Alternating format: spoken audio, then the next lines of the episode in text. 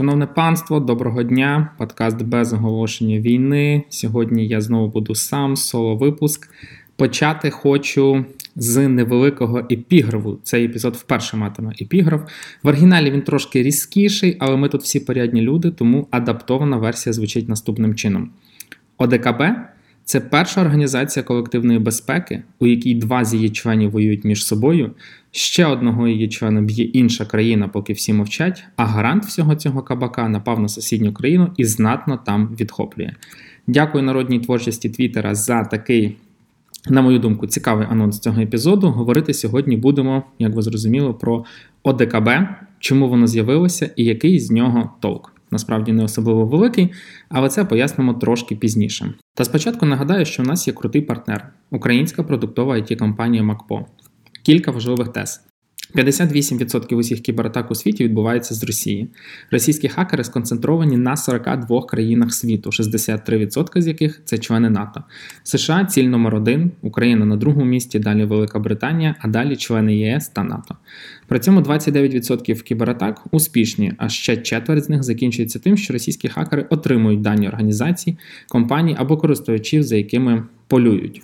Для того, щоб цього не сталося, варто як мінімум зробити превентивні заходи для вашої е, цифрової безпеки. Тому у відповідь на російське повномасштабне вторгнення команда MacPo запустила сервіс SpyBuster, про який вже я розповідав раніше. Це безкоштовна програма, яка сканує ваш пристрій на наявність встановлених програм із зв'язками з Росією чи Білорусі та відстежує, чи надсилається під час використання цих програм ваші персональні дані на російські чи білоруські сервери. Про Білорусі пам'ятаємо, тримаємо в голові, тому що вони також є спільниками Росії. Spybuster безкоштовний, доступний Mac iOS, iOS та у форматі Google Chrome розширення встановити можна практично на будь-який пристрій та перевірити його. Сканування дуже просте. Клікаєте одну кнопку за кілька секунд, телефон чи комп'ютер просканований, вже знаєте, що видалити. Я особисто сканував свій смартфон, видалив кілька додатків і вам раджу. Усі посилання є у описі подкасту. Заходьте, завантажуйте, перевіряйте свої гаджети. МакПо, дякую за підтримку. ОДКБ. Воно розшифровується як організація договору про колективну безпеку.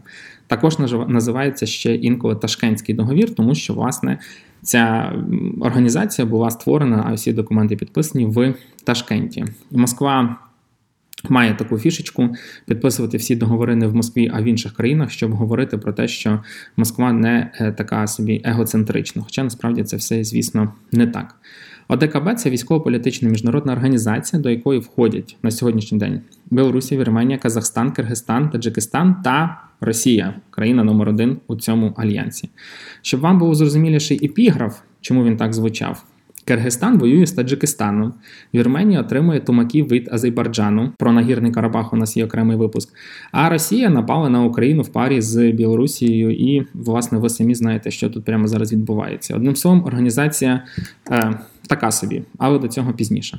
ОДКБ створена 15 травня 92 року і розглядається як головний міждержавний інструмент, покликаний протистояти регіональним викликам і загрозам військово-політичного і військово-стратегічного характеру. Це офіційна версія ОДКБ, взята з їхнього сайту. Менш офіційна звучить приблизно так. Це організація, що створена для захисту незалежності та територіальної цілісності її членів. Справляється з цим вони так собі, оскільки я вже згадав Киргизстан та Таджикистан. Ну а якщо говорити так, як є, то ОДКБ дає змогу Росії зберігати свій вплив на країнах пострадянського простору. Щоб у скептиків знову не було думки, що нам просто хочеться облити Росію брудом, а нам, звісно, хочеться кілька важливих тест на початку про ОДКБ та НАТО, між якими проводять паралелі час від часу. Отже. НАТО або ж Північно-Атлантичний альянс почав формуватися як реакція західного світу на події, що відбувалися на східних та центрально-східних е, рубежах Європи після е, Другої світової війни. Нагадаю, це можливий реваншист Німеччини. Вже проходили потужний радянський союз, злий Сталін, агресивне насадження соціалізму, комунізму, залізна завіса і так далі. США, наприклад, бачили активні дії Союзу не лише у Європі, а й, наприклад, дії війни у Кореї 50-53 роках. Є подкаст, послухайте. Організація НАТО виникала якраз як альянс, що повинен був захистити її членів від потенційної загрози з боку агресора. Протягом всього існування альянс декларував свої демократичні цінності. Учасниками могли стати лише держави, що відповідали усім вимогам процесу інтеграції був непростий. Це дуже важливо. Не брали аби кого. Натомість, що ми маємо при ОДКБ? Вона створювалася за зовсім інших умов. По-перше, Росія як ініціатор на початку 90-х не загрожувала нічого, крім внутрішніх проблем. Не було якогось колективного захисту заходу, який хотів її знищити. Натомість нагадаємо про це неодноразово говорили. Самі штати навіть не хотіли розпаду союзу, тому що розуміли, є ядерний чемоданчик, і все повинно там бути в спокої. По-друге, світ на той момент був зовсім іншим, і духу війни у повітрі, як у 50-х, 60-х, навіть 70-х роках, не було. А що було? Правильно, імперські амбіції Росії, які нікуди не ділися. Після розпаду Союзу єдине, чим займалась країна, щоб мало вирішувати власні внутрішні проблеми, став пошук шляхів, як би той союз можна було повернути. Нагадаю, Кравчуку насаджували ідею створення нового союзного договору, так званий Союз Незалежних Держав, СНД. Часто його називають СНГ, це російська назва, називається СНД. Знову ж таки, краще взагалі не використовувати цю назву СНД, тому що це якесь незрозуміле формування. Якщо хочете сказати, говоріть країни пострадянського простору. ОДКБ став другим таким договором. Росія. Росія раз по раз шукала можливості зберегти сусідні країни у своїй зоні впливу, і такий військовий союз ним і став. Методи зовсім не мали значення. Так, наприклад, до КДБ брали взагалі всі країни, які б цього прагнули, і неважливо, яка там політична система чи економічна міць. У вас нема демократичних цінностей, не проблема. Беремо. Про якість організації взагалі може свідчити те, що з ОДКБ члени виходять, а не вступають. Так було з Узбекистаном, Грузією та Азербайджаном. Самі учасники свідчать про те, що у випадку НАТО сильні країни допомагають слабким, тоді коли ОДКБ кожна країна відстоює свої інтереси і живе так, як їй хочеться. До цього ми, звичайно, ще повернемося, але просто скажу, що у мене немає зайвого пієтету до ідеалізації НАТО. Е, ця організація також має свої проблеми. Але, звісно, зовсім не такі е, великі і не у таких масштабах, як у ДКБ та Росії. Чому взагалі я говорю про імперський вайб Росії, згадуючи ОДКБ, яка ж ніби це про колективний захист і так далі? Давайте по пунктам. По-перше, сама організація цієї організації матимемо таку кальку чи тавтологію. Напевно, ви чули, що країни-члени НАТО повинні витрачати на оборону до 2% свого ВВП. Не всі це роблять, але така ідея, тому що це от, ну, альянс, де всі хочуть про всіх дбати. В ОДКБ такого і близько немає. Все за всіх витрачає Росія. Ну, витрачала, тепер вже немає що витрачати, бо все втратили в Україні. Росія є таким головним і основним гегемоном, постачальником, донором і так далі. По-друге, ми з вами постійно чуємо про єдині стандарти НАТО, систему навчання, спільні збори і так далі. В ОДКБ з цим знову ж таки проблема. Ось в Україні єдині стандарти тільки тому, що верніше не Україна, а організації єдині стандарти тільки тому, що всю зброю постачає Росія, і вона основний знову ж таки донор, ініціатор, і взагалі все навколо всіх вона е, проводить і хоче зі всіма цими країнами дружити і на них впливати. Немає якихось стандартів ОДКБ чи там стандартів е, російської армії. Ну, верніше, стандарти російської армії це вкрасти унітаз. І по-третє, саме РФ має військові бази на території інших країн-учасників, а ще є єдиною країною з ядерною зброєю. Тобто Росія потикала свої бази у цих країнах-учасників. Ну і по-четверте, і головне це самосприйняття самих цих членів ОДКБ. Напевно, ви чули, що Вірменія звернулася до Росії про допомогу в рамках ось цього договору про колективну безпеку з проханням надіслати війська через агресію зі сторони Азербайджану і отримав у відповідь відмову, а також пораду про те, що все вирішити потрібно дипломатичним шляхом. В той же час. Почувши кров, акули у вигляді Туреччини, Китаю та Штатів, швидко звернули свою увагу на цей регіон та почали нарощувати тут свою сферу впливу. Вже почала з'являтися навіть інформація про те, що Штати готові допомагати Вірменії е, у випадку, якщо вона вийде з ОДКБ. Не знаю наскільки ця інформація відповідає дійсності, але такі меседжі вже поширюють. Е, окрім того, Казахстан чи президент Пан Токаєв також незадоволений політикою Путіна, думає про те, як би йому більше товаришувати з Китаєм. От так в одну мить союз, який мав би всіх захищати і може бути класним, великим і так далі, розвалюється. А при цьому його палять, е, хвалять путінські пропагандисти. Ну, ви самі розумієте, що не дуже схоже на таку історію, як в НАТО. З НАТО просто так ніхто не хоче виходити, навпаки, всі хочуть туди вступати. Такий от союз.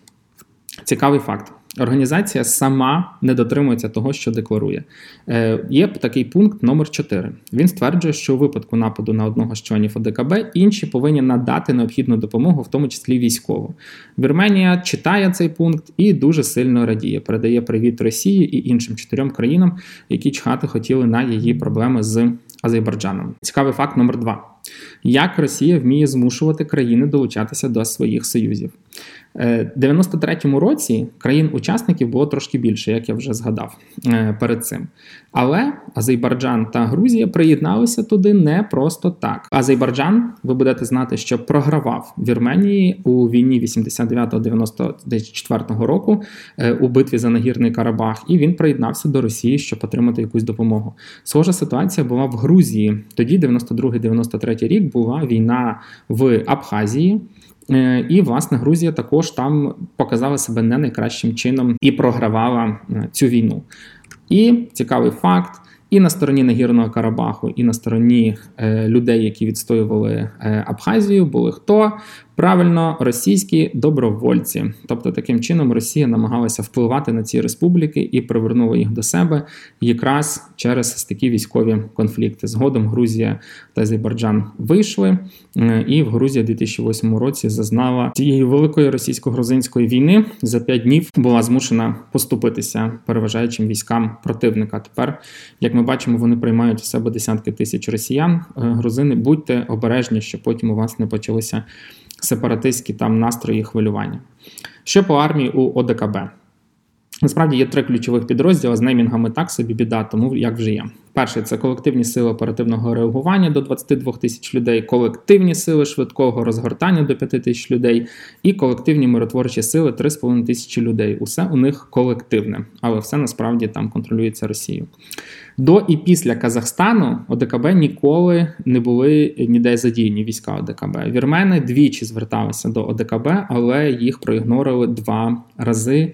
Була відмова. На цьому можна було б звичайно закінчувати цей опис ОДКБ. Я думаю, зрозуміло якусь ідею цієї організації і ефективність. Але коли ми з Олександром обговорювали цю тему, він першим ділом сказав. І про Варшавський блок Ілля не забудь, обов'язково розкажи. Не можна про це забути. Ну, я людина проста, якщо Олександр каже, я роблю. Отже, чому важливо сказати про Варшавський блок? Тому що він по суті є таким попередником ОДКБ, але набагато більш потужнішим. Організація Варшавського договору ОВД вона називається створена 14 травня 1955 року за Микити Хрущова. Хоча, звісно, ідеї схожих договорів обговорювалися ще за Сталіна. Всі розуміли, що Центральна Східна Європа і так перебуває у сфері впливу Союзу, але От є така фішка у росіян, до цього було в Союзу, що вони все намагаються легалізувати через створення якихось союзів, альянсів, проведення референдумів, які ніхто не визнає, і так далі. Ви ви самі це чітко бачите навіть прямо зараз. Така ж ідея була тоді. Створили Варшавський е, ось цей договір, і знову ж таки, чому Ташкентський договір, який підписували в Ташкенті, так і Варшавський, намагалися показати, що в центрі всього стоїть не Москва, а колективна ідея. Люблять вони таке слово. Тому, власне, і підписали цей договір в столиці Польщі, і договір називається Організація Варшавського договору. На той момент договір підписали е, країни, які входили до Союзу Радянських Соціалістичних Республік, е, Східна Німеччина, Польща, Болгарія, Румунія, Угорщина, Чехословаччина та Албанія, яка, до речі, була єдиною країною, яка змогла звідти вирватися трошки згодом. ОВД декларувало різні цілі, як от захист, військова допомога і все таке, але свою справжню місію ОВД продемонструвало вже через рік після створення в Угорщині в 1956 році. Тоді в країні почались антикомуністичні повстання, яке швидко що зробило правильно, придушили радянські танки, які туди заїхали, і наробили великого горя. Вбили до трьох тисяч людей. Повстання захлеснулося, зупинилося і не змогло розгорнутися. До речі, згадуючи ось ці події, мені дуже дивно, чому угорці на даний момент так активно виступають за Росію, так сильно дружать з Путіним. Е, тому їм варто, звичайно, переглянути історію, тому що все зовсім напевно не так, як вони собі уявляють. Ну а мені здається, газ не вартий того, е, щоб забувати, як з тобою поступили скільки там 70 років тому. Вдруге, сили Варшавського договору проявили себе в Чехословаччині у 1968 році, коли величезне півмільйони військ кількох сусідніх країн придушило праську весну. У нас про це є окремий знову ж таки випуск подкаста. Послухайте, ми там детально все розповіли. Е, до речі, його досить гарно слухали. Видно, популярна тема. Тому хто ще не чув, раджу опуститися десь на випусків 20 назад і прослухати. Ці два приклади прямо вказують, що головним завданням ОВД була саме підтримка маріонеткових режимів у країнах е, оцього соціалістичного табору за допомогою армії. Звісно ж, армія була величезною до 8 мільйонів солдат. Військові контингенти на сотні тисяч людей у різних країнах соціального табору соціалістичного табору розташовували, тому вони у випадку чого могли швидко прийти і придушити будь-яке повстання. Взагалі вважалося на той момент, що ОВД це найбільша військова організація у світі, і це все було зроблено для чого? Правильно для того, аби підтримувати соціалізм у Європі. Саме тому ОВД і по суті називали імперським проектом Росії і. Союзу, перепрошую, і ніяк інакше. Ну, розвал ОВД прийшовся на час розвалу самого Союзу. 25 лютого 91-го року ліквідували її військові структури. 1 липня 91-го року остаточно припинилась дія договору, тому що ніхто добровільно залишатися у цьому е, ярмі, коли є метрополія і її ось ці е, сюзерени васали, ніхто не хотів. За півроку розвалився сам Радянський Союз, перехрестили і забули. Е, є ще такий момент, що насправді ось ці військові контингенти їх ж не можна вивести за один день. Це зайняло ще якийсь час, декілька років виводили ці військові контингенти. І десь Росія ще встигла використати їхню силу. Тут я вам рекомендую послухати випуск про Придністров'я і 14-ту е, армію, яка там була. Це от був одним з перших випусків. Також е, послухайте, рекомендую. Цікавий факт. Сьогодні майже всі країни-учасниці Організації Варшавського договору є частинами НАТО. У 90-му році Німеччина, 99-й Польща, Чехія та Угорщина вступають, 2004-й вступає Румунія, е, Болгарія та Словаччина, а також три країни пострадянського простору, які взагалі вважають е, час. З цього соці... Е, цього союзу окупацію це Литва, Латвія та Естонія. У 2009 році вступає Албанія до НАТО. Також хочуть приєднатися Молдова, Грузія і наша ненька Україна, які були мимовільними членами-учасниками цього організації Варшавського договору, бо були е, соціалістичними республіками. І е, що також важливо, Україна ніколи не була членом е, ось цього ОДКБ і не хотіла туди вступати. Ми були позаблоковими.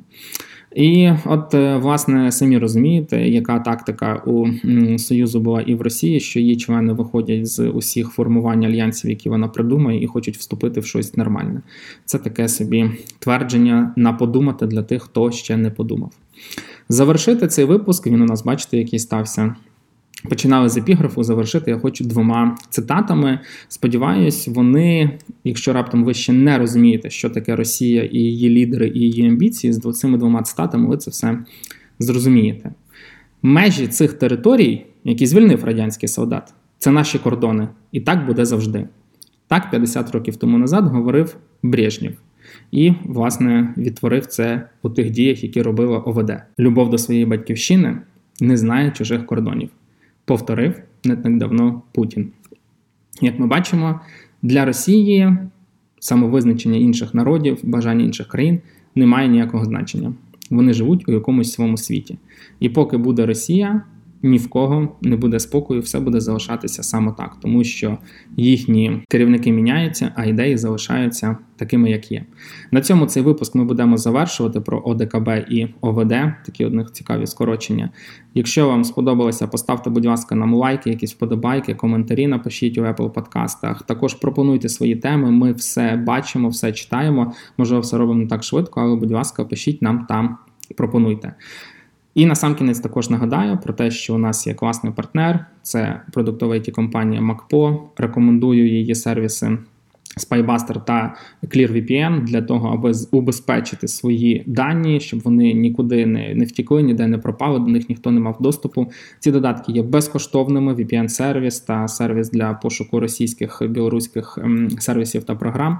Усі е, посилання є у описі цього подкасту. Заходьте та скачуйте. На цьому все. Наступний раз буде говорити Олександр, якщо ви за ним скучили, тому обов'язково е, послухайте наступний випуск. Щасти!